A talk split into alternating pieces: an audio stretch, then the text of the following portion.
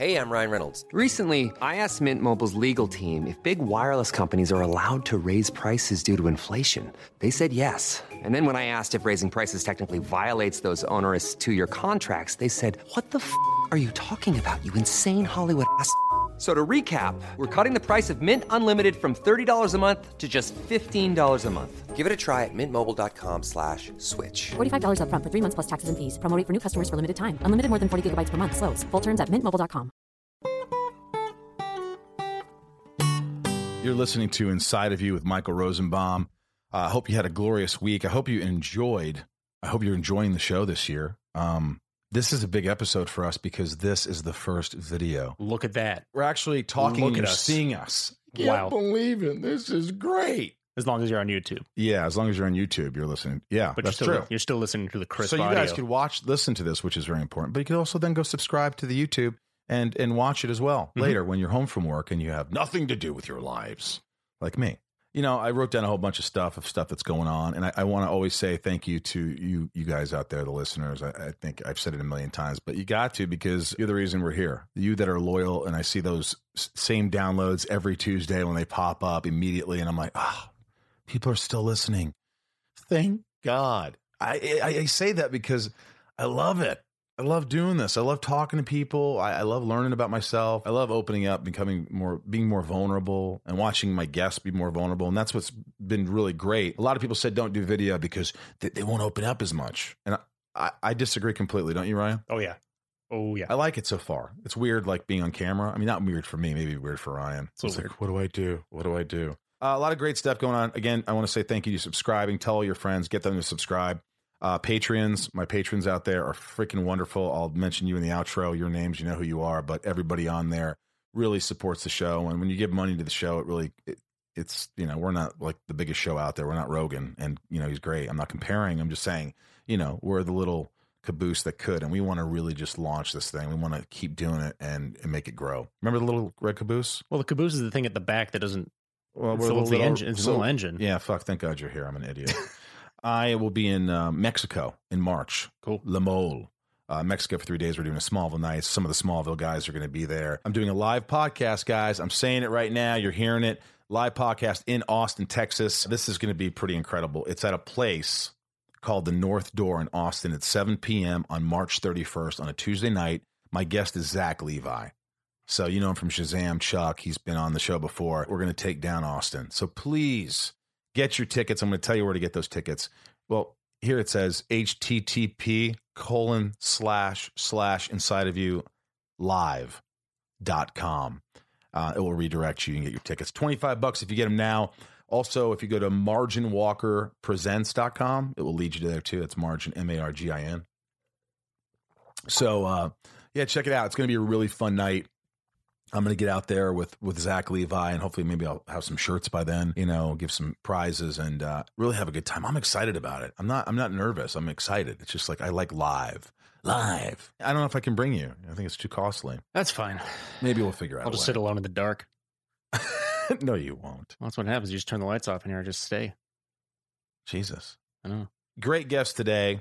Um, you've seen him as Superman. You've seen him in the uh, Legends of Tomorrow. That's right. he opened up. I could tell he didn't want us at first, and then he just kind of let it go and talked about, you know, how he didn't really like how his um, how he acted in a certain way, and you know, maybe it was immaturity or it was getting old. It was just sometimes life kicks you in the ass and it makes you wake up. I've gone through it. Most people do go through it, or they be, you know, I think if you don't have these revelations or these or become vulnerable or I don't know, man. It's it's it's amazing where, where the hand of fate takes you when you just let it.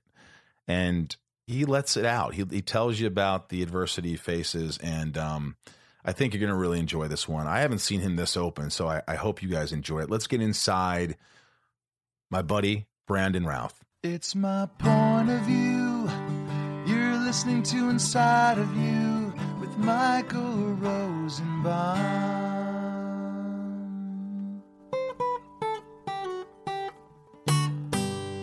Inside of You with Michael Rosenbaum was not recorded in front of a live studio audience. Welcome to my podcast. This is Michael Rosenbaum, and this is Inside of You. And today's guest, I love that. Look at that. Guest is taking pictures. Brandon Routh, thank you for allowing me to be inside of you. Uh, you know, you asked permission, so I did a few times. Mhm. I, I didn't bug you, right? You didn't feel like I was ever bugging you, like, No. oh shit. Did you? Come, I- you could be truthful. I with me. appreciate what I did notice was that you wanted to make sure that I didn't flake and forget, which I appreciate because that happens quite a lot. Does it happen with actors, with yourself, or does it happen with hosts of things? No, no, not not with hosts. I think it's with guests. You want to make sure, you know, that that it's that it's happening. I I, I tend to worry sometimes that uh, plans that I've made are gonna are gonna fall through that somebody forgot or they- Right. you know because I think with with the cell phone, people don't make concrete plans. Well, not only that, but if you text somebody, you say, "Yeah, dude, I'll do that." Sometimes I just forget that I, I didn't You put it in my calendar. put it in your calendar, yeah. Of course, I wanted to do it. I've had that where somebody doesn't show up, and then Ryan and I have to uh, sort of improvise. That happened, right? You call Yeah. your spe- you call your special guest who comes in and and you know sits in when you're missing your guest, like they do in all the talk shows. Yeah, I'm usually that special guest. I'm usually that recurring guest. Hey, Rosie, are you available at two o'clock now? What? Yeah, uh, yeah. We want to be a guest. Uh, You obviously someone canceled. That's why you're calling Yeah, me. well, you could do it yourself. Just different side interview, different Wouldn't that of be yourself. interesting if someone doesn't show up? If I just go and I, I just ask a question, go over there, sit down, and you'll just edit it. Yeah, just you just talking but you, to myself. but you interview but you interview a different side of yourself, different. By the way, I don't think that's a bad idea. If we were rolling cameras and I ask some questions and I do this and I I do that, you know, we wouldn't be able to use the wide shot I know. unless you know some CGI. But do you get asked to do these things a lot? Do you get asked by people, "Hey, will you do interviews? Will you do a podcast?" Do you a lot, huh? Uh, yeah, it's become one of the most popular ways to to talk and and have a conversation. I I frankly enjoy them. It's much more exciting when I have the time to sit down at length and speak about things versus, you know, a regular TV interview or uh, you know, tends to be very Five minutes, three very, minutes. very What are quick. you doing and, al- now? and also they have a they have an agenda, right? They have their agenda for entertainment, and I have this thing I have to plug, and you know they're canned answers to a degree, and Yeah. it's not as it's not as uh, creatively uh, engaging and exciting. you seem. I think you are. You're pretty much a private person. You're a private guy, right? I mean, you're not all over the media doing things, doing stupid things, Right. doing Yes. getting yourself in trouble. You're not an, a partier. You don't go out and get drunk. You have a wife. You have a kid. I just throw ragers at my house. You throw night. ragers. yeah, for myself Right. Yeah, and my wife. But you know, I, I but I was wondering, I was like, would he do some of this? Because I'm sure in the media you just heard about all the Stephen Amell stuff. And uh Well, I was just listening to a little bit, but not all of it. so I got about the first twenty five minutes. that, well, to. you almost hit the part where uh so he had a panic, heard- he had a panic attack. Oh my gosh! And you know, I told him, I said, look, I'll I'll, I'll get rid of it. You want me to just can it? And I'm like, let, me listen to it. He listened to it and goes, Hey, I want to come back. I want to finish it. And it was really important because all my listeners and maybe more, maybe people more people will listen because you know, this is a guy that you look at, and you're like, he's an actor, he's on a hit TV show, he plays a superhero, he's beautiful looking, great body, he even wrestles on the side, he's got millions of dollars. How could this guy get anxiety? How could this guy get uh, you know, people don't think about it. I mean, most people are like, oh, actors, you know, this this whole thing, you know, they they well, you know, they're getting paid a lot of money, they don't do anything. This guy was working 23 episodes a year. You guys are doing all these crossovers things. And um he hit a wall. And I could tell when I was talking to him because I interviewed him before on the show, and he was just anyway, he decided, look, I'm coming back. I'm going to do this. And he was much stronger in a great place. And, and we talked about it. I let him listen to what he had said. And it was nuts. And Yeah. he was, and I let him know, I go, listen, you know, people want, they want to do this thing on people, uh, I don't know, people. and, uh, he's like, yeah, I go, you have a, you want to quote something? You don't have to. He's like, yeah, immediately sent me back a quote, re, you know, tweeted. He was like, I, I was amazed by his bravery. Yes, that's incredibly brave of him to be open enough to have that to to let it be a part of the conversation which Yeah. you know the stigma and all of that mental health thankfully has has started to It's get shifting. A lot more notoriety and and and news and um and exposure you know Yeah. it's something we all we all have to deal with every day when we wake up Yes. how are you going to attack the day are you conscious of how you're going to attack the day do you just wake up um, how do you live life you know, that's a good segue into do you feel like you're spreading yourself too thin ever? Do you ever feel like, do you ever look at your wife? Because in, in the interview, he says, you know, my wife, uh, you know, she's like, hey, I want you to go see someone. Yeah. I mean, he's not doing anything for two days. He's not eating. He's on the couch. He's, i heard that but yeah do you ever get like, uh, holy shit, man? I played Superman, and now I'm on a show where I'm playing, you know, a big character who's. I don't want anybody to see like the vulnerability, the the side of me that they'll be like, oh, he's not capable of playing this role. He can't handle it. If they if you see any weakness, you know, do you ever feel like that, or or have you in years where I, I no matter how nervous you are or uh, exhausted or whatever it is, you just suck it up and pretend that you're absolutely fantastic? I don't think I always suck it up and pretend that I'm absolutely fantastic. If I'm tasked with that in an interview and to go on and promote something, yes, I will. I will do that. But um, I mean, what you're asking is is multiple answers and and, and aspects to I- that, I to tend that- to do that that. question. Yep. I would say that the end of my run as Superman and Superman Returns that did not uh, that that that did not pan out the way I thought it was going to Yeah. the way everyone around me thought it was going to. And so I had to really come to terms with a lot of that. Um, when there was no sequel, you know, the movie was widely well, well reviewed. People liked to see, liked the movie, but it, it, you know, made almost four hundred million dollars worldwide. But that wasn't enough. Um, and it was a very slow fizzle out of the possibility of a sequel over the next two, three years. Uh, and I did my, I did everything I could do that I thought in, in my, in, in, in, in my world to help make it happen.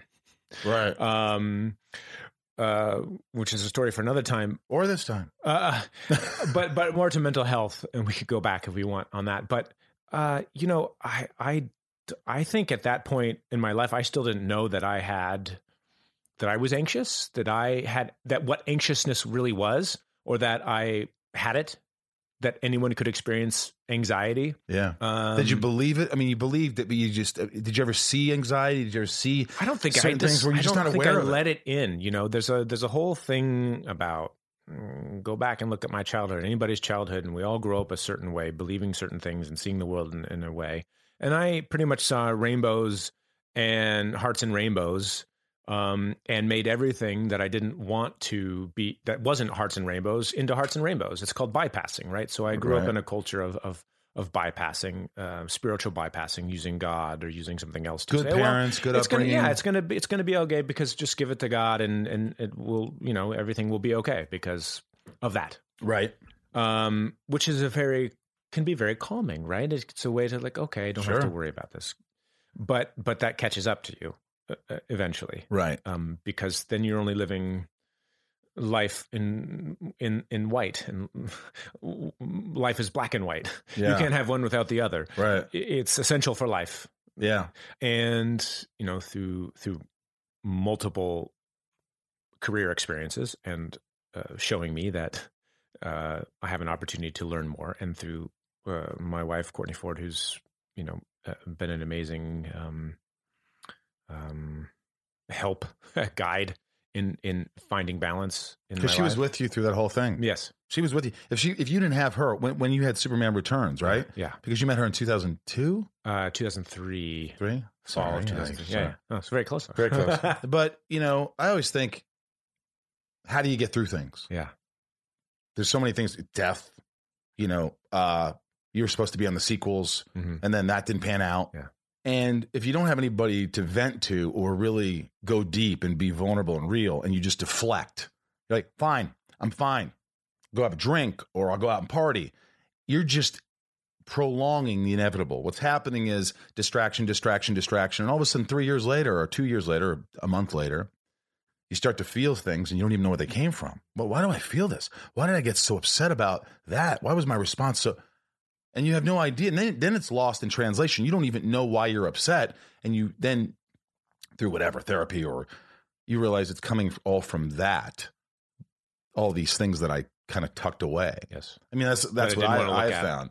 So it's nice that I, I, you know, I was doing some reading and uh, I do that occasionally, but um, reading. Mhm. But it just, I, I noticed Courtney was the theme. Courtney was the sort of the running theme that was just like, I, I, I see how important she is to you. I, I, I very, uh, very openly speak about it. Yeah. Um, at this point in my life, because I understand the great value um, that I that I've received, the lessons that I've that I've been able to to to learn from her. I mean, we've both we've both learned from each other, but I but I see from my perspective, I see the I see the devis, deficit that I was experiencing in my life up until that point, Yeah. as far as understanding balance in in life, and you know, she knew me she knew me best then. She knows me best now, and so going through that whole trauma of Superman Returns, the end of Superman Returns, was a long drawn out process of me in denial for much of it. And thankfully, I guess I didn't I didn't lean on drugs or alcohol. Yeah. Partying, I played World of Warcraft endlessly. I see that big Um, yeah, Warcraft. and that was my addiction. Um, and then you know a few other games along the way, but but that was where I lost myself and spent way too much time. It took me a long time to come to terms with that. That that was an addiction for to, me. to, to beat the game.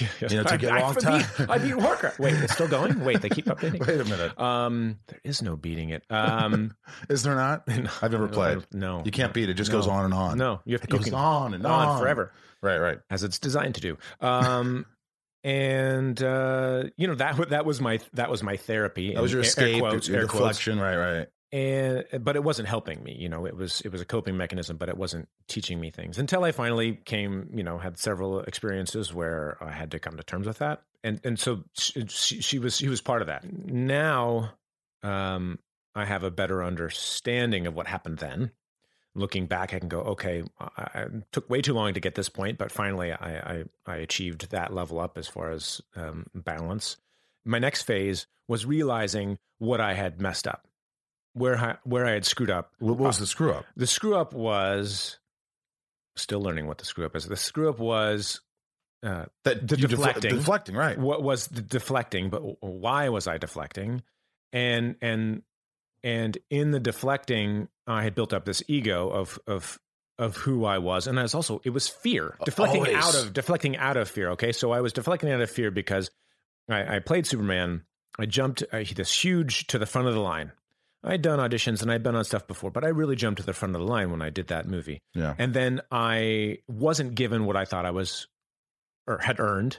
I wasn't Right. getting offers Right. for everything. Isn't that kind of an effed way of looking at things? Because I know, Yeah. because we feel like, well, we deserve this. Yeah, I felt or, very I worked hard. I deserve, and it's like it, it, it's hard to. It, it is ego, Mhm. and it's hard to imagine. Like, it's just it, that that takes time to to, to uh, change your way of thinking, doesn't it? a very long time. I, I I was told by my you know representatives and everyone they thought it was going to be a big deal, right? That's what happens. You do a big movie and then you do other. Well, movies. didn't they? T- well, I read that they actually your agent uh, took you on because it's like you look sort of like resemble Christopher Reeve, so I'm gonna have him in my back pocket because he's destined to play that role. Is that sort of why he became your agent? Well, originally that was what he said to me. Then, but that I no longer that agent dropped me um, after I got after I got Those fired from the soap opera I was on back in 2001. Anyway, so they missed out on that. Yeah, he sure did.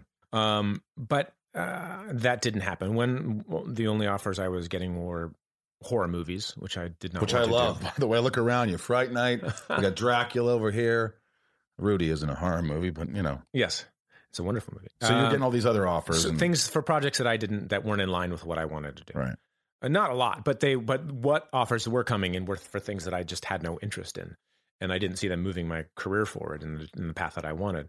Um, I had to audition for things, and there were things that came very close that there that I was working with on the studio that just didn't they didn't pull out of they were in production and it didn't happen. A couple other things that just didn't happen.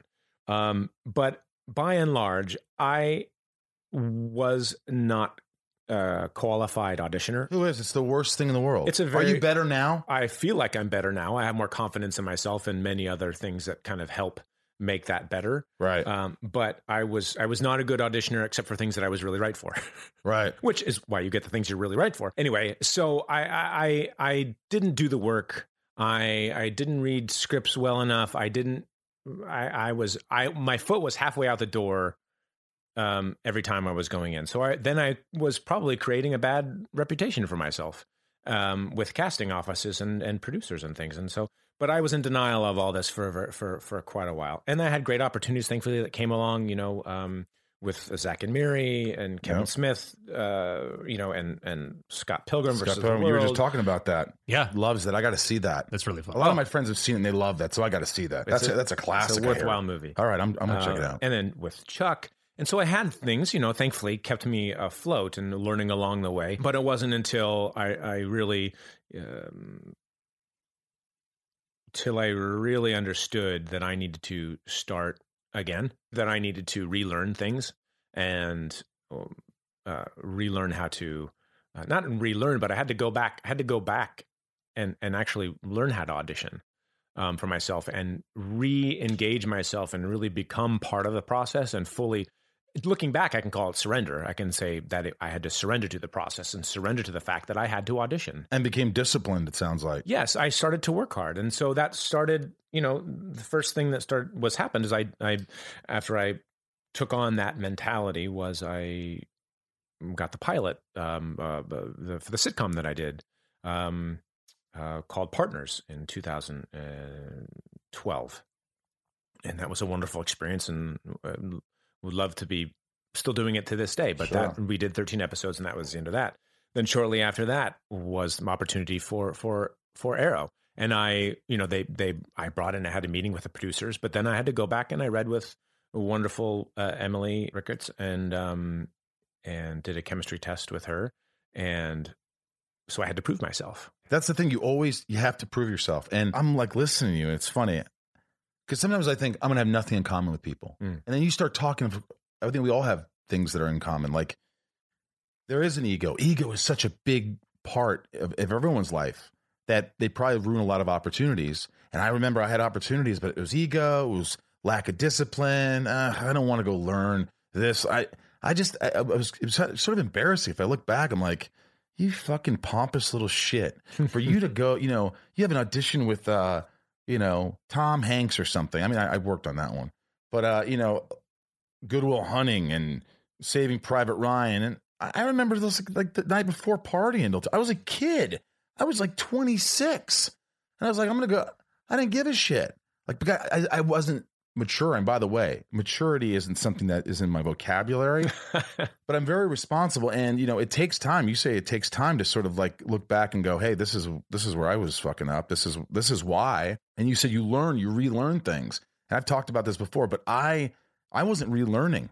I I had, I had to learn all these things. I had to learn all the things that I didn't learn as a child. And so there was a lot of growing up that I've done probably in the last the most growing up I've done in the last year and a half Yeah. of just between doing this podcast and like talking to folks like you and and so just sort of digging deep and like it's funny because I'm watching you're like there's still things that you're figuring out uh, we're all figuring out but when when you look back and you think uh you know I deflected I started playing Warcraft my wife's doing this did you do you remember even like having any breakdowns any emotional moments any like crying spout you know bouts of like uh just like god what's the matter with me i'm emasculating myself you know did you ever feel like that Yeah, I mean, I'm not going to go into detail because that's a you know, but but there was a moment, and that was the moment when I when I when things started to change, um, crying, sobbing on the floor, um, because I was I was shown, I was I finally.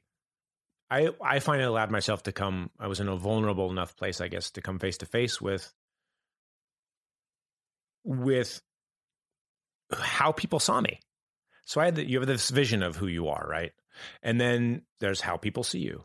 And when those two things are incongruent, when they don't come together, they don't match up, you look in the mirror and what's looking back at you is other person's reflection of who you are. It's like, what? Wait a second. No, no, no. They're for a long time you go, they're wrong. Right? They're wrong. They're they're wrong. It's not me. right I know who I am. But if you really allow that to see that, it's like it can be devastating. oh oh whoa i was i was a real idiot.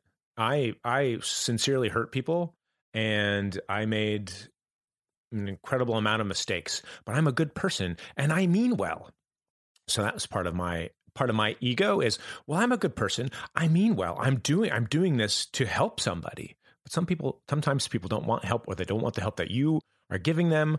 You can still hurt somebody by helping them you're and you can still you can I, mean, I can't give you an example right now but definitely happens that you can have good intentions but still hurt people and i was in a cycle of of that to to a degree of not understanding that i was doing that right and then you were all of a sudden hit with it So then I'm a it- mar- it I feel like I'm a martyr, right? But I was, I was just kind of screwing some stuff up. and then it became a reality to you what you had been doing like Yeah. you were really genuinely honest with yourself and that's sort of when the breakdown happened Yeah. that's sort of when you were like i'll tell you what i, I get it. Self like self-loathing. Yes, like you know when i've had interviews like people don't love themselves i get it. Yeah. i get it because i've been there. Yeah. i know it. It's like you know what? I, I not only don't like myself i actually remember looking in the mirror.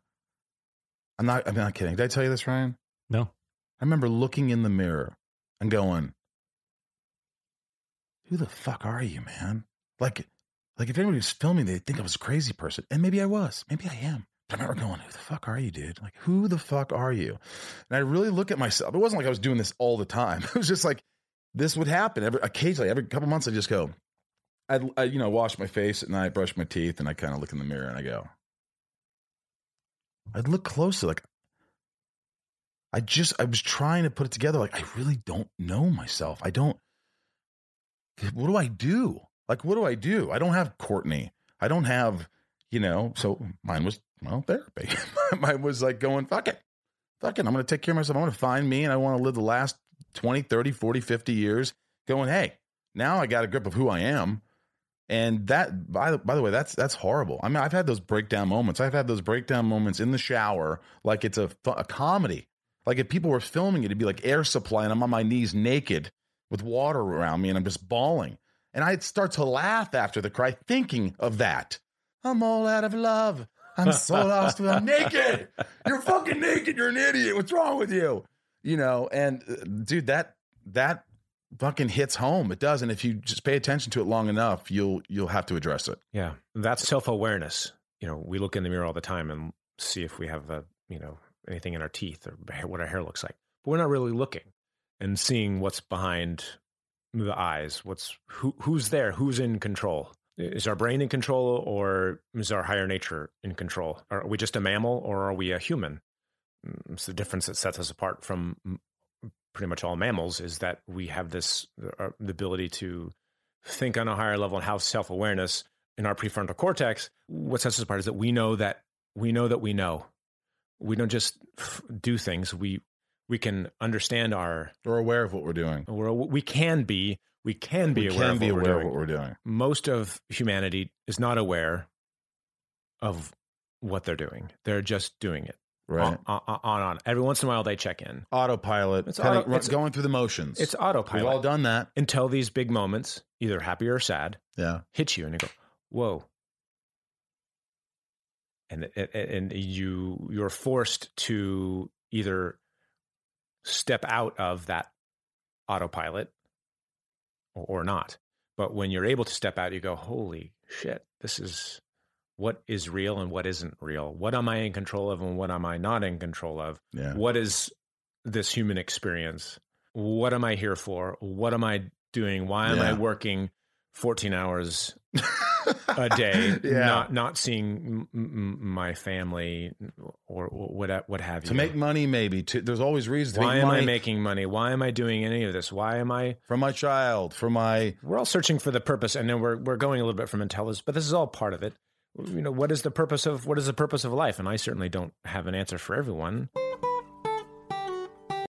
This episode is sponsored by BetterHelp. You've heard me talk about BetterHelp, and it has helped a lot of people, a lot of my friends and family, and uh, it's just so important. I, I find therapy to be so helpful in so many different ways. A lot of us wish we had more time, but time for what? If time was unlimited, how would you use it? The best way to squeeze that special thing into your schedule is to know what's important to you and make it a priority. Therapy can help you find what matters to you so you can do more of it. It's helpful for learning positive coping skills and how to set boundaries. It empowers you to be the best version of yourself, and it isn't just for those who've experienced major trauma. Therapy can help everyone be the best they can be. If you're thinking of starting therapy, give BetterHelp a try. It's entirely online. Designed to be convenient, flexible, and suited to your schedule. Just fill out a brief questionnaire to get matched with a licensed therapist and switch therapists anytime for no additional charge.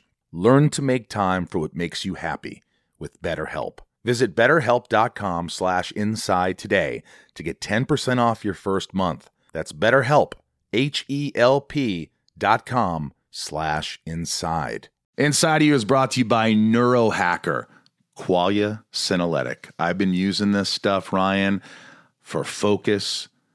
Uh, I just feel better, a sense of well being.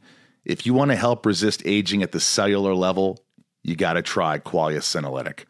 Um, have you heard about Senolytics, Ryan? Uh, I have a little bit, but why don't you tell me about it? It's a class of ingredients discovered less than 10 years ago, and they're being called one of the biggest discoveries of our time for helping to promote healthy aging and helping to enhance your physical prime. Your life goals in your career and beyond require productivity. But let's be honest, the aging process is not our friend when it comes to endless energy and productivity. That's why we use Qualia Senolytic. If someone would have told me that there are science backed ingredients that could help me feel 15 years younger in a matter of months, I, you know, I wouldn't have believed it. And then I tried Qualia Senolytic. And just to let you guys know, I was trying this stuff before they became a sponsor. And I've said this before, but it's important to know because I love this product before they were the, uh, our sponsor. And I felt like it was working for me. I felt like I had a focus. I just felt my memory, everything, uh, sense of well being. I just felt better. And um, I know people, listeners that have come up to me saying how much it works for them. And I like that. I like that it's it's not just me that notices the effects, but everyone else around me. As we age, everyone accumulates senescent cells in their body. Senescent cells may cause symptoms of aging, such as aches and discomfort, slow workout recoveries, sluggish mental and physical energy associated with the middle age feeling, also known as zombie cells. They are old and worn out and not serving a useful function for our health anymore, but they could be taking up space and nutrients from our healthy cells. It's kind of like pruning and the yellowing uh, of, of dead leaves off a plant. Qualia Senolytic helps remove those worn out senescent cells to allow for the rest of them to thrive in the body. And you just take it two days a month. That's it. The formula is non GMO, vegan, gluten free, and the ingredients are meant to complement one another, factoring in the combined effect of all ingredients together. And you get a 100 day money back guarantee. Um, like I said, my energy levels are up. I feel younger when I take it.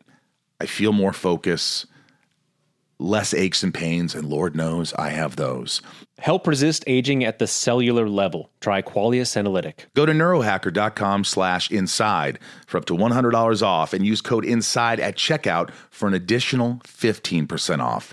That's neurohacker.com slash inside for an extra 15% off your purchase. Thanks to Neurohacker for sponsoring today's episode. These statements have not been evaluated by the Food and Drug Administration. The products and statements are not intended to diagnose, treat, cure, or prevent any disease. But that so you're getting Well- to something now. You're talking about purpose. Purpose isn't just something you're born with, and maybe you are born with it, but you're just not aware of it. Most people aren't aware of their true purpose, their true calling, and it's usually the hand of fate or whatever happens throughout life. Eventually, you get to a place, hopefully young enough, where you're like, "This is what I'm destined to do. I'm destined to." Maybe I'm destined to just talk to people and open up and help other people who are listening. Maybe, you know, my real destiny lies in, I mean, whatever. But sometimes that takes a long time. And I think it's taken me a long time. Yeah, it's a double-edged sword, I think, because you can you, you can kill yourself pursuing your purpose. Uh, in in the pursuit of your uh, uh, of purpose, um, and and the belief that there has to be a purpose, some great purpose, um, in the pursuit of of of of purpose and meaning in life, we do a lot of bad things sometimes. I mean, villains have purpose Mm-hmm. and they want to validate their life. Villains, people who have.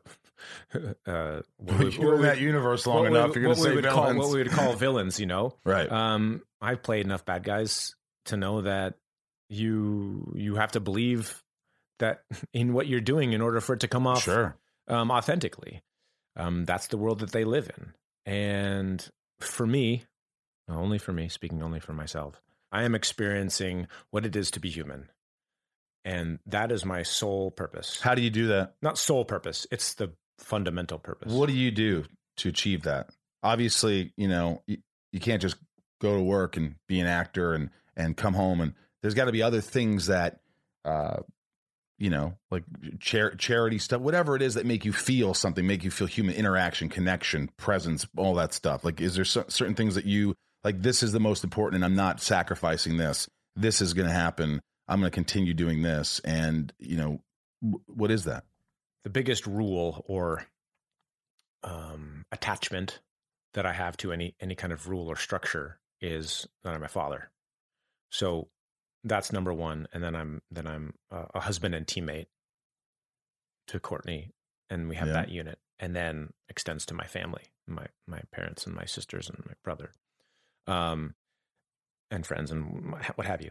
But uh, I I have to be here. I have to support Leo. That is my number one Yes, no, my number one thing in life. that's purpose, man. That and it's a dual purpose. I mean, he I, I learn as much from him as he's learning from me, if not learning more from him through that experience. But it's here to experience life. Right now, I chose to have a child, so I'm experiencing a life to see my to see myself reflected. I am seeing a reflection of all of my flaws.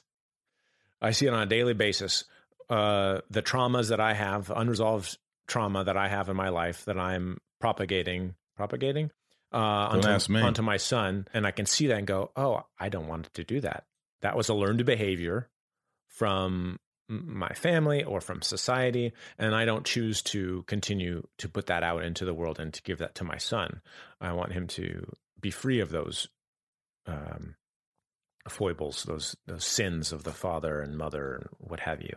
So I just can't imagine you having that much uh, much sin.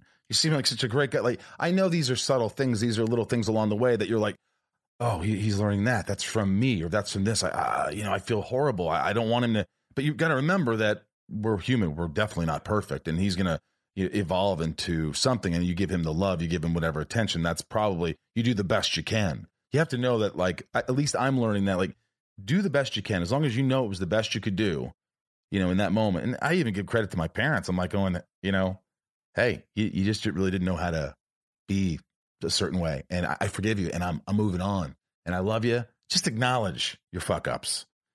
Acknowledge your fuck ups, which means when Leo gets to be 20 years old, he's like, you know, blah, blah, blah. And you fucking, you know, you're, you know, hopefully he won't say fucking, but I would. And then he's like, I'm like Chris Farley right now. "Uh, you idiot. It's, it's about saying, you know what, Leo? You're right about that. I'm, I'm going to be honest with you. I wish I would have done that. I apologize for that. I'm telling you, just any kind of acknowledging something from a parent, because they're always perfect. They're on the pedestal. They don't fuck up. They're, my parents were just, I thought they were fucking perfect. Everything they said politically, uh, they said so and so was having an affair down the street. They're not good parents or this. I believed them all. And then I woke up one day and go, Are you fucked? Look at you. You guys are more F than the others. I think that there was definitely like, look, it's how you're raised. But I remember looking at my dad, like, never drank, never smoked, never did anything, do, you know, nothing, no pot, not, I mean, almost nothing. And it wasn't until I was 21 and I was at, at his uh, old dentist's office in Long Island. I was like, yeah, my dad just was he always like just kind of like right down the line, just didn't really do much. Just, Your dad used to walk around naked. Are you kidding me? I'm like, what? So there's certain things you don't need to tell your children. I was like, my dad was like, yeah, yeah. What? Later on, he started to open up a little. But I think that as long as you're just honest and you do the best you can and you acknowledge your faults and your your flaws, that that I think that's what he's going to really admire. It's it's something when you don't, when you sit there and go, "Well, I never did that. You're wrong." You're if, Yeah. I, I, you, I have a feeling you listen to your child. You're calm. You kind of just. How old is Leo? uh, seven. Seven. So you know, we do our best to take responsibility and say I'm sorry. Um, it's a very important practice for us to to admit when we have made mistakes. Parents make mistakes. Everyone makes mistakes, and teaching him to be responsible uh, for his own mistakes is a big thing. Um, it's important to us. You know, you say you can't imagine me doing too much wrong or, or what have you, but I have a, I had a, I had a, um, like a zero to I don't know sixty, zero to fifty uh, anger sometimes when when something wouldn't be right with not just him but but road rage and that kind of thing which i had a challenge with years ago and i that reaction now is has been something I've become aware of. And you start with awareness um, that you're doing something, and then you go, okay, I'm doing. It. I might not stop it every time, but I'm becoming more aware that And I'm you don't it. like this about yourself. I don't like it. It doesn't Right. serve any. Right. Understand wh- where it's coming from, why I'm doing it, and you start to dissolve those things. And uh, same thing with there are a lot of frustration as a as a as a parent. Why doesn't the child sleep? Why doesn't he do this? Why you know there's there's it's it's a, a form. It's a very challenging, most challenging time in, in my life probably.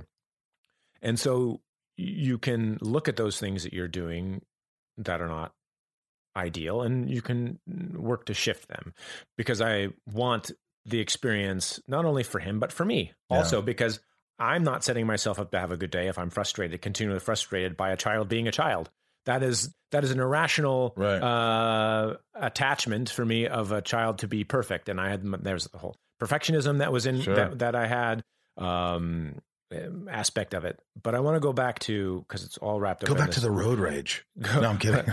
go back to uh, my first and foremost attachment and most important thing to be taken care of is my son and experiencing the world and uh, I uh, experiencing the universe. Uh, I'm conscious being, and I get to experience what it is to be human and what it is to interact with life. So, in order to do that effectively, for me, I have to find joy. To find joy wherever I can. I don't always remember this. Listen, this is a this is a new practice for me, and I am working on it uh, continually.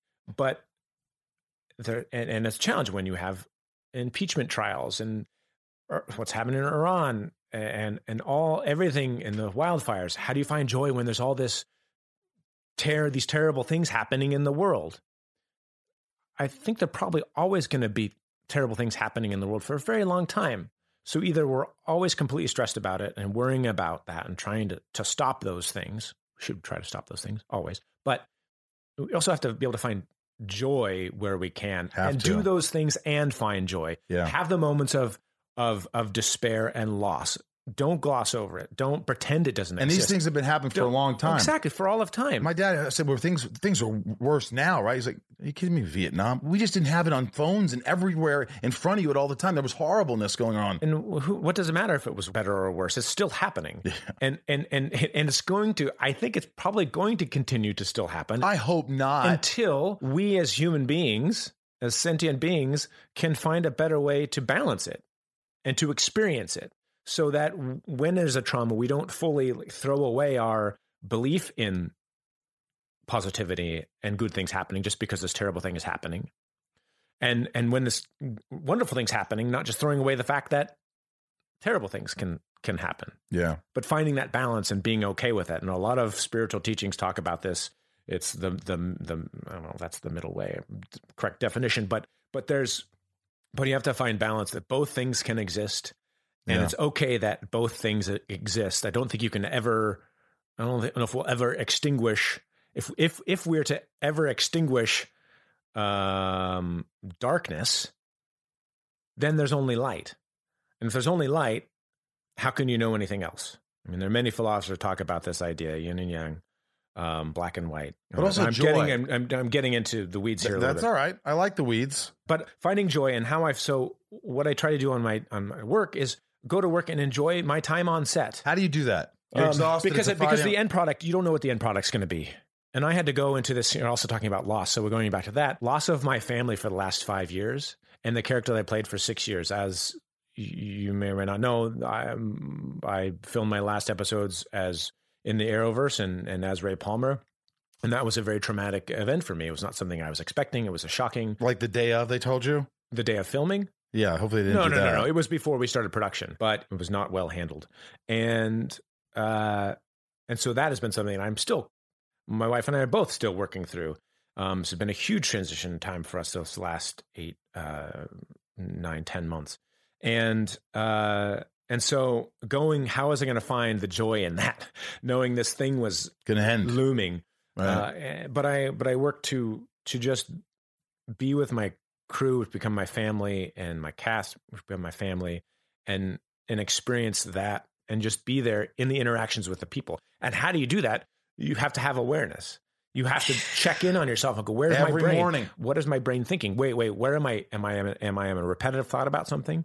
Am I th- am I having an ant uh, automatic negative thought that's happening? And also, yeah, you let those things spiral. And if you go in a certain way and you start, I remember dealing with things and all it, you could see it. It's on your face. You're like, okay, what are we doing? It's like the resentment aren't these people. It's something that happened that ha- they have nothing to do with, and and there's nothing they can do. And so it's sort of a waste of energy. And but but to be able to look at that and go, all right, all right, this is what this is. That's that's maturity. That's hard. That's the work of life. So you have to have all these experiences in your life that help you teach you at some point that that's the way to enlightenment to freedom to to to freedom from this autopilot. So we're born we don't have autopilot. We're taught autopilot Mhm. by society, by our by our family. We're open we're open beings in that first stage of of life. But we, you have to be able to function Yeah.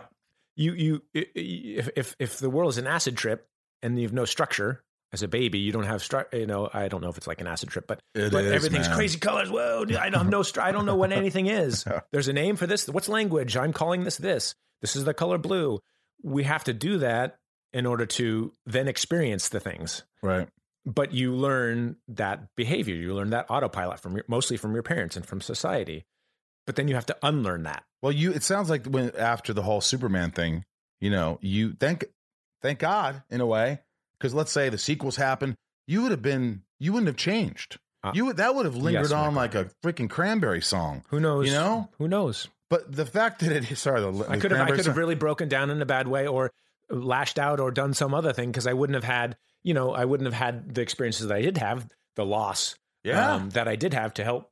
You know, How much of a better be person do you think you are from that experience and growing and figuring all that out in those fucking moments where you're just sobbing and growing?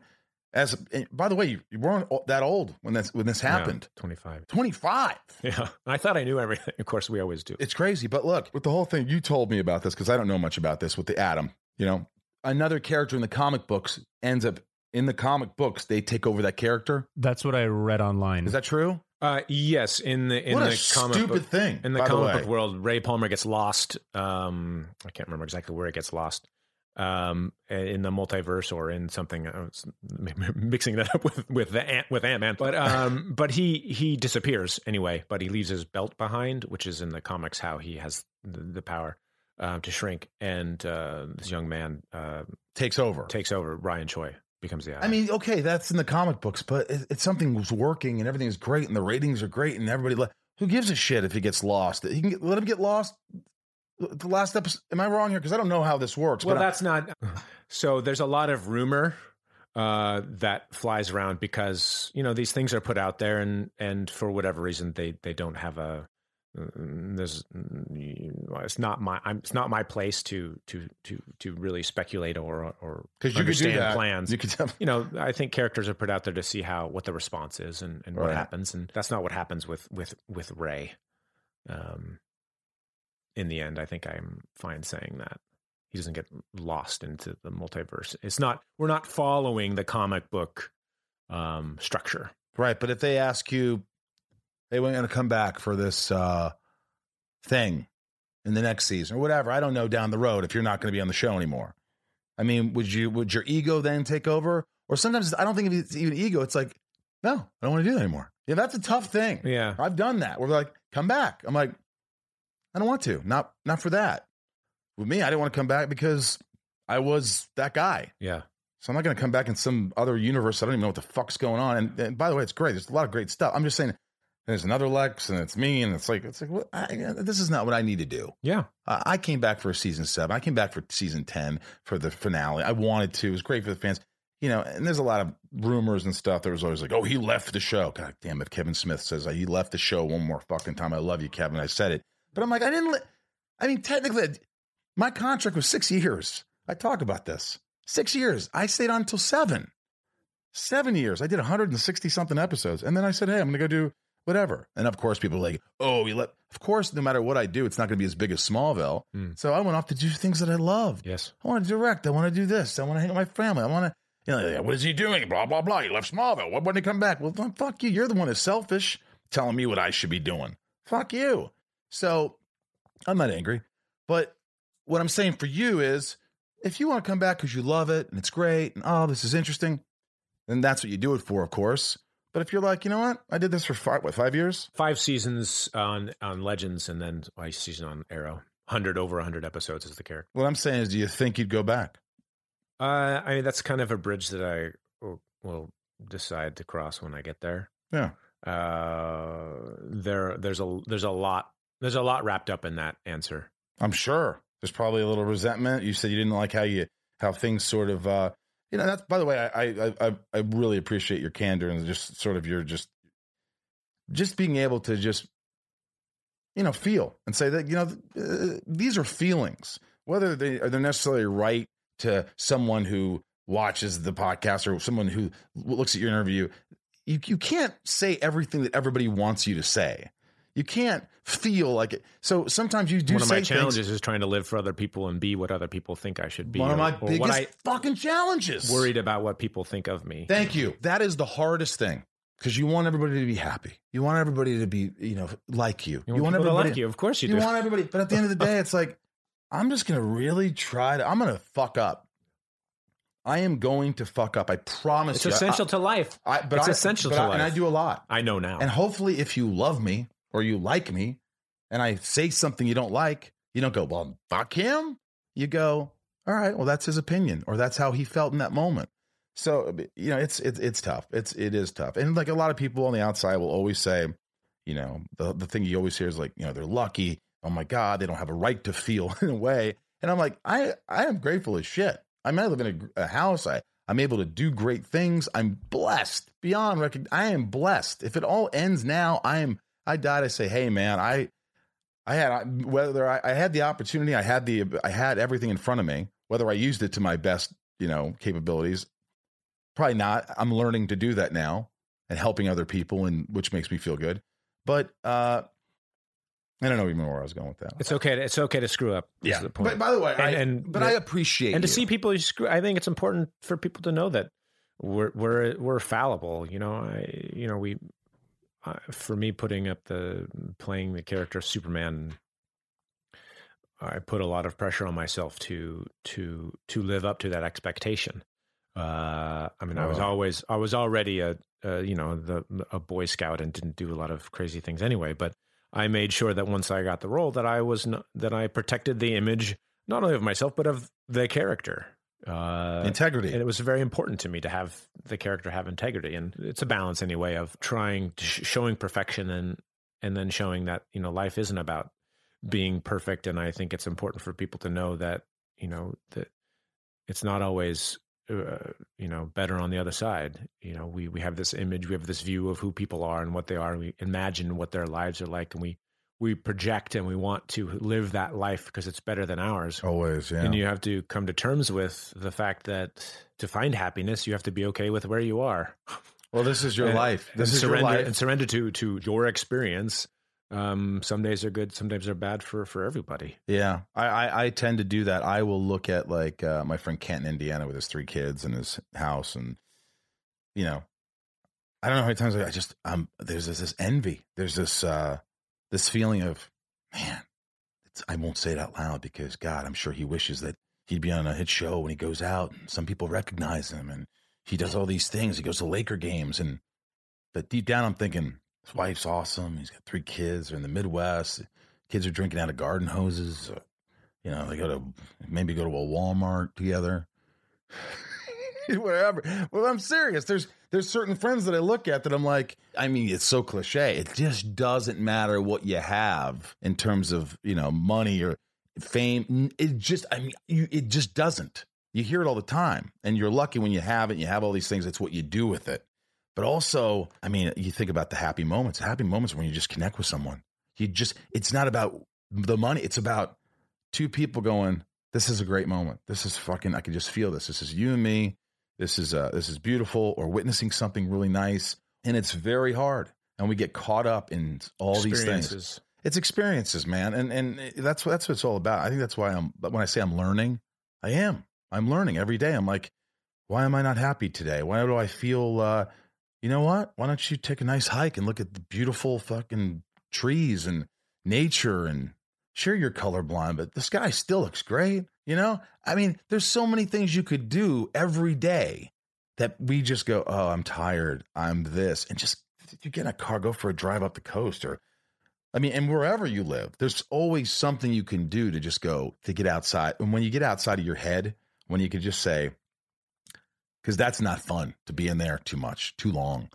But if you just take a, you know, today I'm taking the day off. I'm just going to hang out with Leo and Courtney, and we're going to go to Chuck E. Cheese. Fuck, I don't want to go there, but I'm going to go just to see Leo's face and those those bacteria infested balls that he's playing. yes. You know, there's the, the that's where you know people talk about meditation, and and I don't have a regular meditation practice. I still I can't. I still have not had this found the structure to to do that in my life, but I've read a lot about it. I've read a lot of books of spirituality and religion and all this. if I could do this, man, you can do it. Trust me. and uh, and I do have you know moments where I where I'm I'm meditating in life, just in just in life. It's not a setting aside time to do it. But um, my point in bringing this up is clearing your mind is one thing, but listening to your mind is uh, is is maybe another thing. And when you're in nature, you can be in nature, but you also have to be aware of where your thoughts are and and surrender to the fact that you're in nature and that you don't need to write the email and that you don't need to think Ah, about that's it, isn't it? think about what's Fuck. think about what's for dinner or check your Twitter messages because See if you have another follower. if you just but those but we, that's the autopilot that's so it's so quietly running these programs running in the background that it's really challenging to, Restart. to cultivate the the ability to listen to it and I, i'm saying this not because i've mastered it because i am currently working on it uh, and as you're talking to somebody even can i talk to you and still have that awareness about Mhm. oversharing or why am I sharing this information? Um, and and I do that because I with my son. Can I really when I go to the park with him and he wants to play with me, can I just surrender and not worry about anybody watching me and saying, "Oh, that's Brandon Routh"?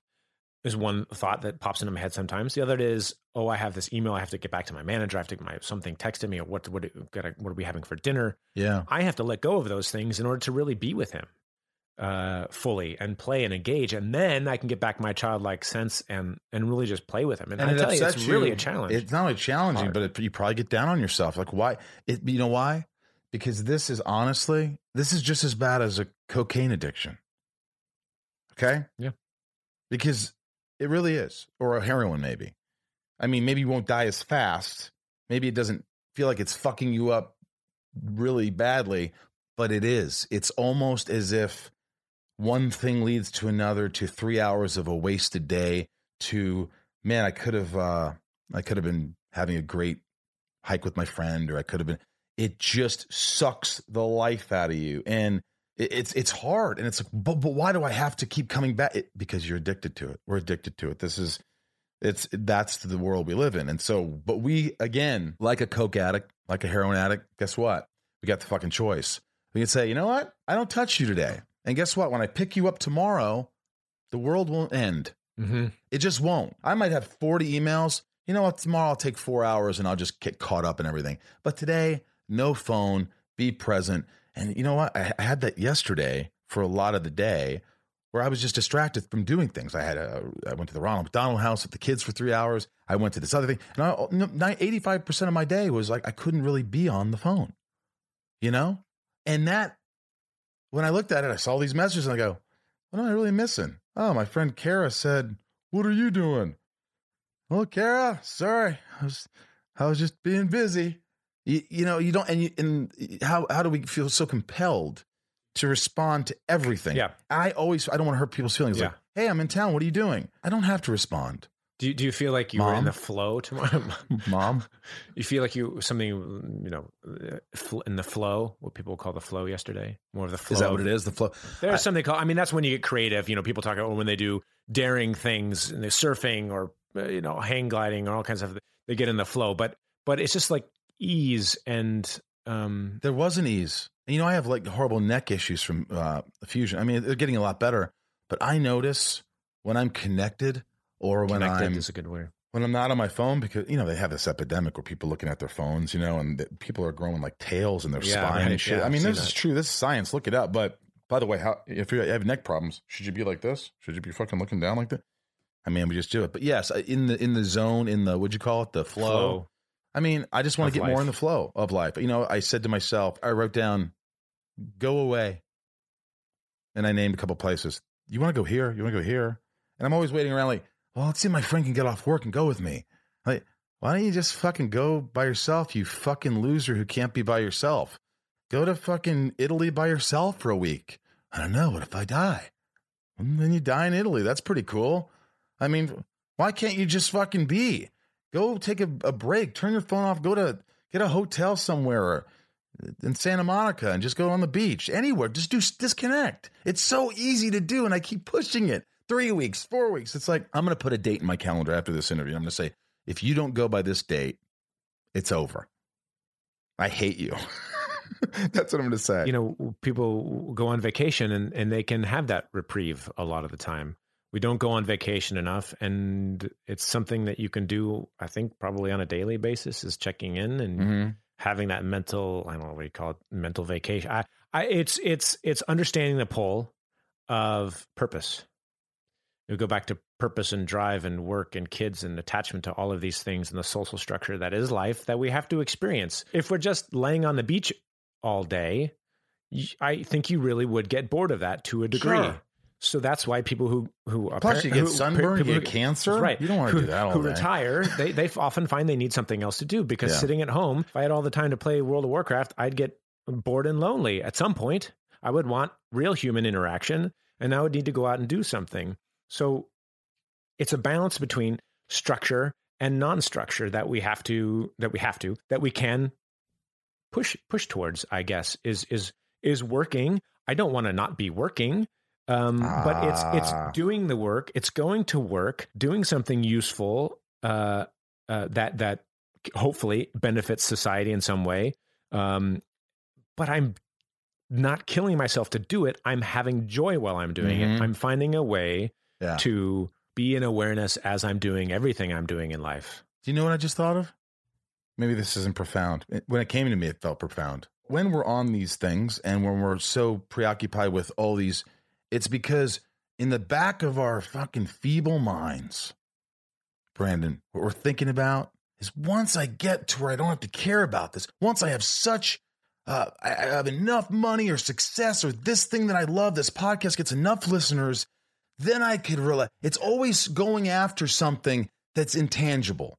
That is like, it's never going to end. Then when it's bigger, then what? Then it's harder. If you don't learn to do it now, it's you're never going to learn it. Exactly. That is very profound. I mean, it hits you in a different way. God That, damn that, that, that is the experience. We're all doing it in a different way. Yeah. We all had different parents. We all went to, uh, you know, had different friendships. We all have different jobs and different relationships with the people at our work, but we're all living a human experience. We all have, there's different social, economical, economic, you know, status and all of that. But we all are challenged by the same things. Mm-hmm. And the choice is do you want to continue living like that? It's just a choice. Or would you like to investigate a different way of being so that you can be at peace with where you are presently? That's it. I agree. I think that that's. I think we all want. Everyone can relate. Anyone who's listening, we want peace. We want to just know we were a great friend, great father, whatever it is. It's just knowing, like, I am enough. Money, money's not going to do it. Look No. at look at Tom Steyer, for instance. He's just popping into my brain because I saw him on Colbert the other day. This guy's a billionaire. He's not at peace. No, he's fighting for what he believes is the right of of the of the, of the country. He's a billionaire, no political, you know, not in politics, and he's like, I'm going to run for president because I I can't I don't agree with what's happening, and maybe I can contribute, maybe I can help. Now, ego, That's yes, happiness. ego, yes, all those things, but but he's not. If money gave him peace of mind, he'd be on a beach. same thing that's like all there was. Bloomberg gives all this money to charity every year. And now he's and now he's running for Now he's running. So money doesn't buy you. well, that's just like that's the called world. that's altruism. That's like philanthropic at another level. When you have you could disappear, you could own the half the earth, and what you're trying to do is just be a better human being, make the world better. That's but why? freaking cool. Because it's exciting. that and So yeah, if and that's life is, if you're doing the same thing all the time and you have the peace and it's boring, not saying that there should always be war and strife to make life interesting, but we have to have challenges in our life we want challenges. We we strive for challenges. We strive for challenges. We we don't think we know we're doing it, but but that's exciting. Mm-hmm. If you play a video game where you just wander around and you don't aren't aren't um aren't challenged by anything, it's just a free play of a world. Uh, it's fun, Yeah. but I think that you eventually want to be challenged by by something in order to have the experience be worthwhile, have the experience be interesting, and also to learn from yourself. Because be in love. if you're not challenged, that's great. That's what I want to do. I want to be in love. I just want to be in love. Yeah. Sounds stupid, but I do. I think it'd be awesome to just be just crazy about something. Something I'm not crazy about people. It's just that you know when you can trust someone wholeheartedly and just like a relationship, a real like it's been a while since I've had that kind of, you know. I think that, that know, goes back to you too, though, man. the band. Uh, you too. hey, it's quick. Um, it goes maybe somewhere to them. Um, your capacity to to love someone else is your capacity to love yourself, and Yeah. sincerity and and the depth with which you can accept and love yourself is is that with which you can do to the other person. I think, and that's something I've had to learn and experience as well. One of the- I'm, and it's also not always about you. And I, you need someone to sort of say, "Hey, asshole, turn your phone off, spend time with your family." Go, "Oh my god," you know. Sometimes you need somebody who's also accountable. You could, you know, they could help you. You know, you're accountable for your own, but also someone else's. life is not meant to be lived alone. If Damn you, it. If you're, I, Damn, Ralph. What? I don't mean that you you can be as you can be single, but you if you're not if you don't have other people in your life reflecting back who you are, Yeah, it's all how about memories. You, It's all about- you yeah. can't learn anything, and the process of being here also is is you have to have two, just like you have to have black and white. You have to have more than one person, more than one thing in order to know know who you are. Mhm. Help you figure out who you are. To, to balance, yeah, you have to. You have to. Yes, You know, I, I apologize to you. I want to apologize for the beginning of the interview. Mm. I felt like it was just too intense. Mm. I felt like we just jumped into it because I wanted to talk to you about like uh, you know, I have toys around the house and like you know, you guys just got a house and and uh, you know, you're like you want a toy room, you want some because you have toys too. You were a big Yeah. Superman fan. You had underpants, not underpants, uh, pajamas. pajamas. Yeah, I call them underpants sometimes. they're part of the. They're You're kind part of, of the part of the underpants. costume. But you you had all this. Do you you what kind of to, what's your favorite toy that you have? I don't say I'm a collector like looking around your I I, I I'm not a I, I collect I have the toys of the things that I've been in because people send them to me and it's kind of a unique thing. Um so I don't I wouldn't say I'm a collector of uh, a true collector of of of memorabilia uh, that much. But I do have some cool things. I have uh, I mean I have a Joe Montana signed football. Dude, see that's That- beautiful. That's the, probably my biggest Love that. coolest I'm not a huge. I'm not a, I'm a Giants fan, but I'll never forget the that team. I Yeah. love Montana and Dwight Clark, and it just yeah. Go ahead, go ahead. so that was a pretty that's a pretty special thing um, for for me that I like to be able to put up and and have a room to display and the movie posters and all of the projects, the various and the cool props and things that I might have that people and the artwork proud. that people have made to me. Yeah, just to go. I get all these wonderful things that people make for me, Yeah, and they're just you know some of them end up sitting in a box, and I'd like to be able to display it and say, "Oh, this is cool." I think that's nice. Um, although it's hard to put up too many things of yourself because that looks just it's just feels yeah, I don't have a lot of things in No, no. myself. That's that's good. I Yeah. don't want to do that. Uh, Do I? but I think what we're going to do is we're going to incorporate some of those things into the into the house in a, in a way, uh, in a cool way, and not be so. Not that we were ever really strict about how we, you know, the art we put up on our, in our house, uh, but but be more just f- free with it. Just oh, we, we put this and this cool art, and here's a poster of the show, and here's this and that. Here's a picture of our family and this, and just kind of have it more be more, I don't know, unique. The, the, family. It's Yeah. like this is our house. This isn't Yeah. my house or your house. It's our house. This is, you know, Not a museum. I think it's just a a family. What are you saying? You saying this is a museum? No, no, no. I think that's So what you're I'm saying. insinuating. I'm a saying. hoarder now.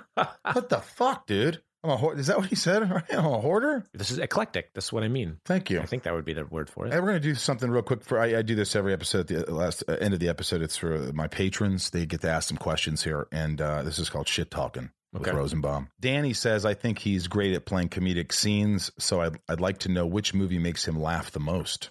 Which movie in in the history of life? Um, I'm gonna go with my favorite comedy is probably Monty Python Holy Grail. It's a great one. I love that. I'll cut your I cut your freaking leg off. I'll bleed all over you. I don't remember. All right, Nico P. When preparing for a role like Superman, how do you make the role your own without crossing the line into imitating a previous incarnation? I'm sure you've been asked that a lot. Yeah. And, and again, you, these are quick questions. You don't have to answer. Uh, you, you know, you just you can be quick if you want. Okay. Um, essentially, I was tasked with kind of um, having a similar energy as Christopher Reeve in Superman Returns, and so uh, I, I did do that, and partially that was just in me because uh, having watched the film so many times, and he was my Superman, so it was just innately there. Um, I had uh, absorbed uh, absorbed it, I guess, to a degree, and then you know I, I did I played Clark differently. I, I think in some ways my my my approach to him was was was slightly different than than Chris's. Um, but there are there are similarities and there are things that are they're different. So I, I'm I'm not afraid to to have walked in his footsteps because that's what I was tasked. I think that that's that's true, especially if they're going. Well, he resembles. There's a resemblance. Can't if they're saying that? I know, wouldn't have had the job. I don't want you to get there. and Go, hey, Lex Luthor, Yeah. how are you? I, I, truth be told, I wouldn't have had the I wouldn't have gotten the job if I didn't do some of that.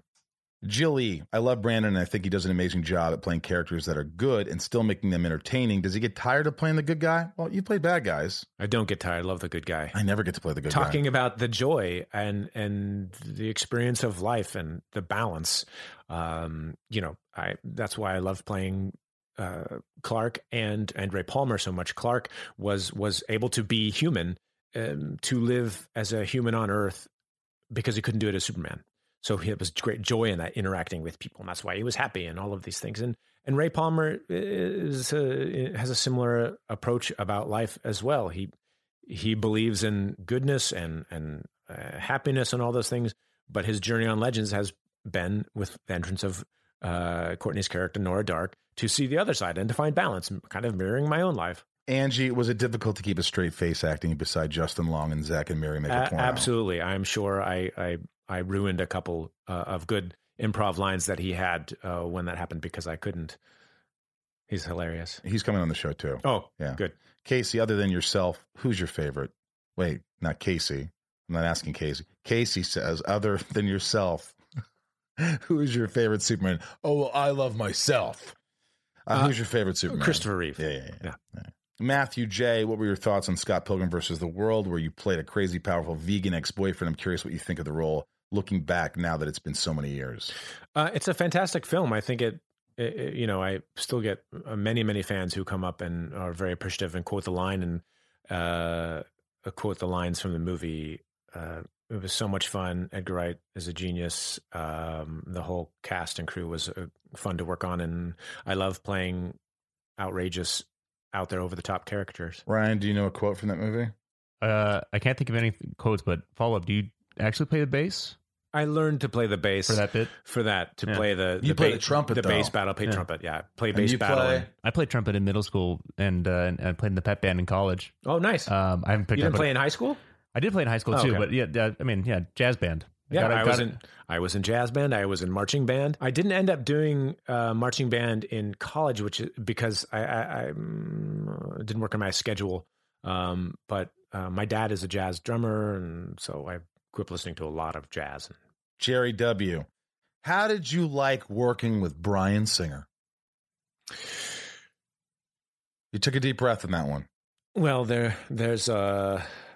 Uh, You're trying a to challenge. It's a challenging. It's a challenging subject matter. Obviously, obviously with the the current uh, Right, but like, current uh. Uh, Brian um, is a is a film genius and uh, was very passionate about the film, and um, I think made uh, a great a great movie. It was not always easy to work with. why wasn't it easy to work with?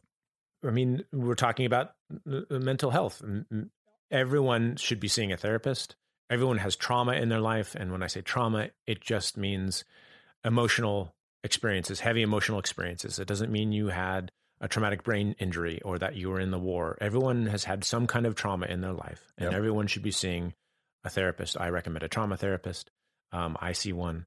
Um, and uh, he hit things in his life which um you know, would come up, and he wasn't always um, the the kindest person to everyone. He was always put on his best face for me. Thankfully, So he was kind to you, that was not that was not. An but you saw it. You witnessed other things Yes. that you were like, "That's uncomfortable." Yeah. Angelina G. Before beginning work in the industry, what is the one film or show you wish you would have had the chance to be in?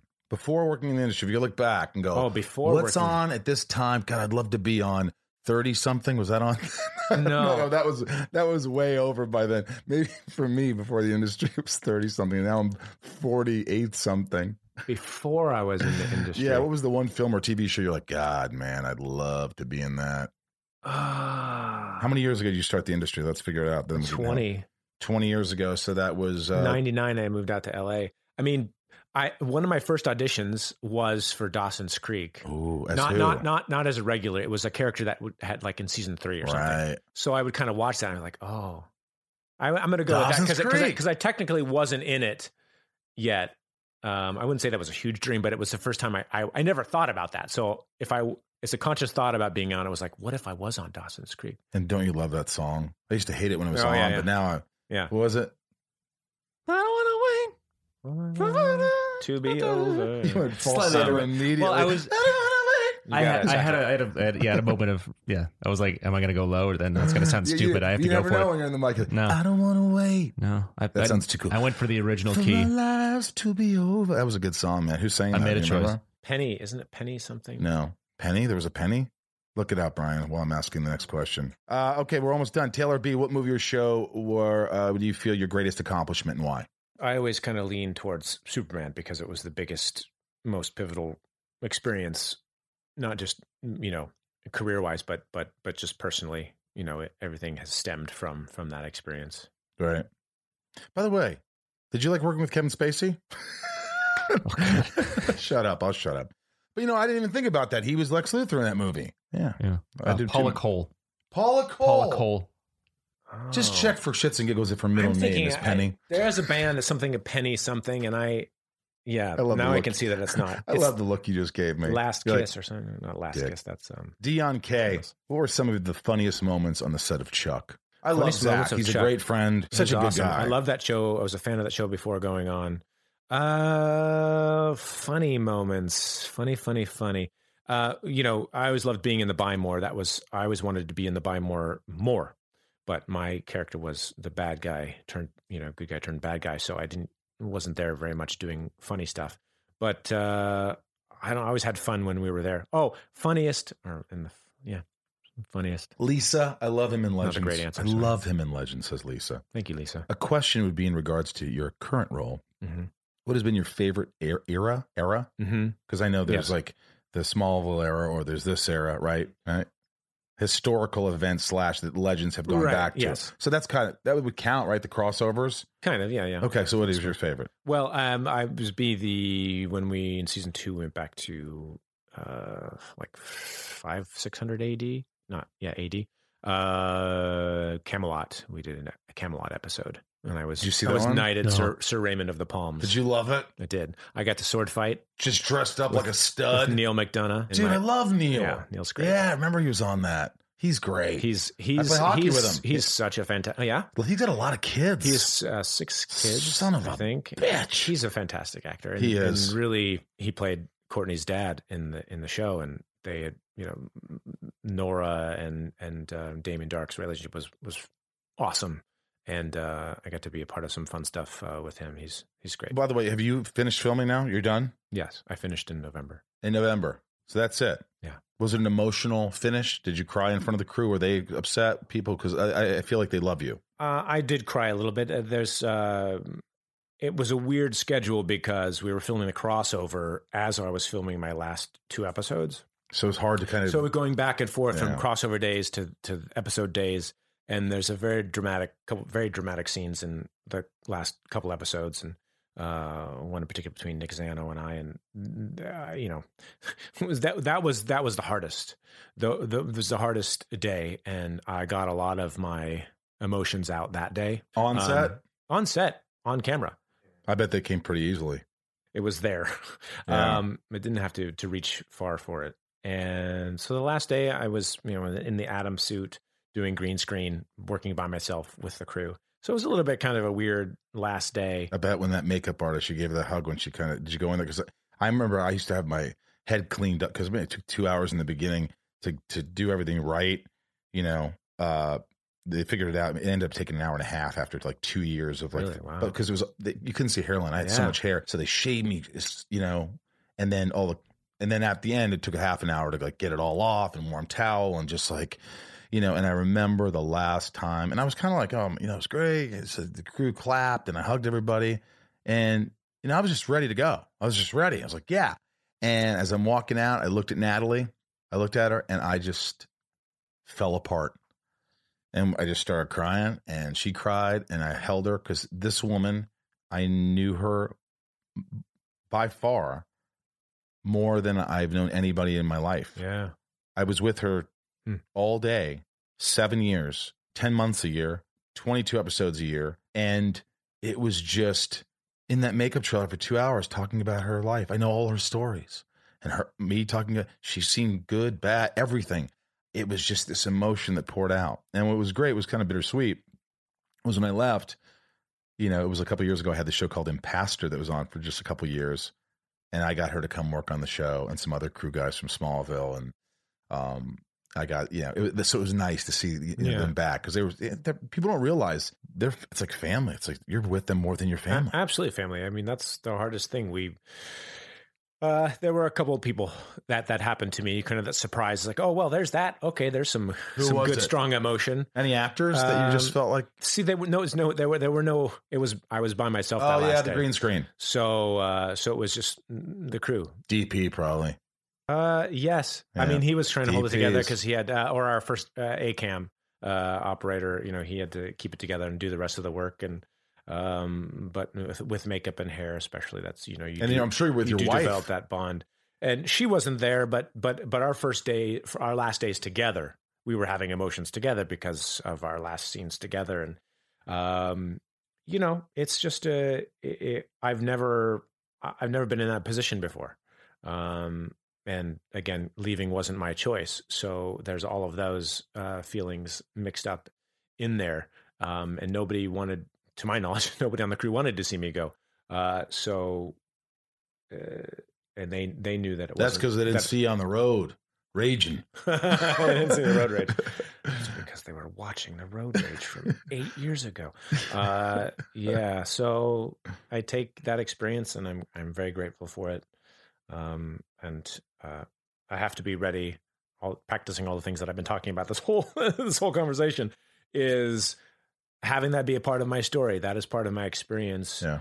And when I start to ruminate on that, I have to go, okay, but l- leave it there for now because it's not going to put, usually not going to put me in a good place. And you can't control it. And I can't control it anymore. I can only control my response. And my response is to go, okay, I'm thinking about it. Now, how can I best serve myself and my family in this moment? Right. Thinking about that or moving on and finding presence to be with my son or my wife or my friends. Well, you said something before. You're grateful. I'm grateful that you came on the show today. Thanks. I'm grateful for having you. I thought this was really fun and insightful. And I mean, it, I think. Look, I think you're a great guy. I think what's what's great is you're uh, you just you, you're you're you're very honest with yourself. I'm and working others. to be because I don't think I always have But that's been. you that's know? the, that's all it is. Yeah. The fact that you're working on it. Yeah. Just to admit that, hey, I'm I'm I've I've haven't been the greatest in the past at times. I haven't. I think people are very forgiving. It's just about who you are now, who you're becoming, and I think that's what uh, I'm striving for. I think we all are. So we have to give everybody a, a chance to grow and to become themselves. Obviously, you can still be at fault for things, and you have to make up for those mistakes. And there are ways to do that. But if we never allow anybody to grow outside of themselves, then then what the heck, you know? yeah. So guys, give me a chance. Doomed, doomed to Give me a chance. You, Yeah. heard, you heard Brandon. Give Michael give a me chance, a chance to Come on. evolve. To give you, yeah, dude. Thank you for allowing me to be inside of you. Oh, thank you. It's been a pleasure.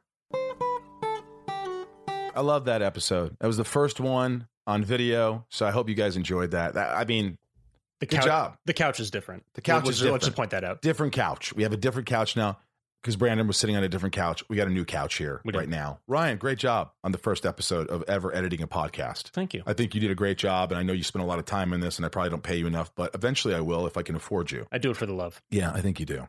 I hope you do, and I, and I and I love you. Look, this is all part of like you know, you work hard in the beginning. We work hard, and and, and hopefully things come. You know, Yeah. we, we grow together. Yeah.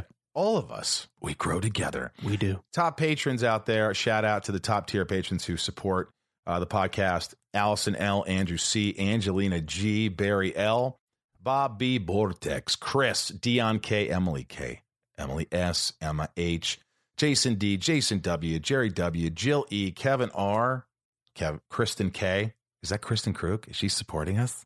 That'd be neat. Lauren G, Lee S. Hi, Lee. Uh, just kidding. Mark A, Michael S, Nancy D, Nico, Raj, Robert B, Sarah V, Scott B, Sean W, Tiana, Trisha N, Yukiko. And remember, check out the uh, the live podcast in Austin. Tell me if you're coming. We need you there. There's limited seating. Zach Levi is the guest. Go on my uh, social media and you'll see where you can get tickets and all that. And I said it in the intro if you, for some reason, didn't listen to the intro. But, uh, and then I'm going to be in Mexico and doing a lot of cons this year. So see if I'm in a city near you and you can come up and say, Oh my God, I listen inside of you. And I'll be like, Oh, dude. And we'll hug each other. Just like that. Yeah, we will. Shout out to my um, charities Ronald McDonald House, Echoes of Hope for foster youth, Food on Foot for homeless. Um, if you ever feel like donating, that's great. Um, thank you for becoming a Patreon and supporting Inside of You with Michael Rosenbaum and all these wonderful things that we're uh, giving you. I think that's about it. I think we should shut the F up, shouldn't we? Shut it down. Let's shut it down. Thank Shut you all down. for allowing me to be inside of you. Uh, take care. If you have any ideas or anything, we're always open to, to hearing your ideas. And uh, I'm on the cameo thing and doing all that stuff. So thanks, thanks for listening. Uh, subscribe, tell your friends about it, retweet, share it. All that's going to really help. And we want to keep doing this for you and keep doing it for us because we love it. So take care.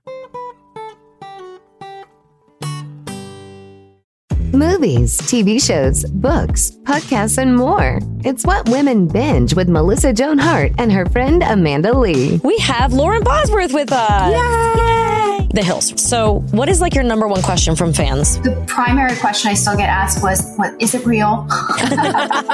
In 2024, to me, is a surprising question to get because I feel like everybody has been through the reality TV gauntlet at this point. What women binge wherever you listen.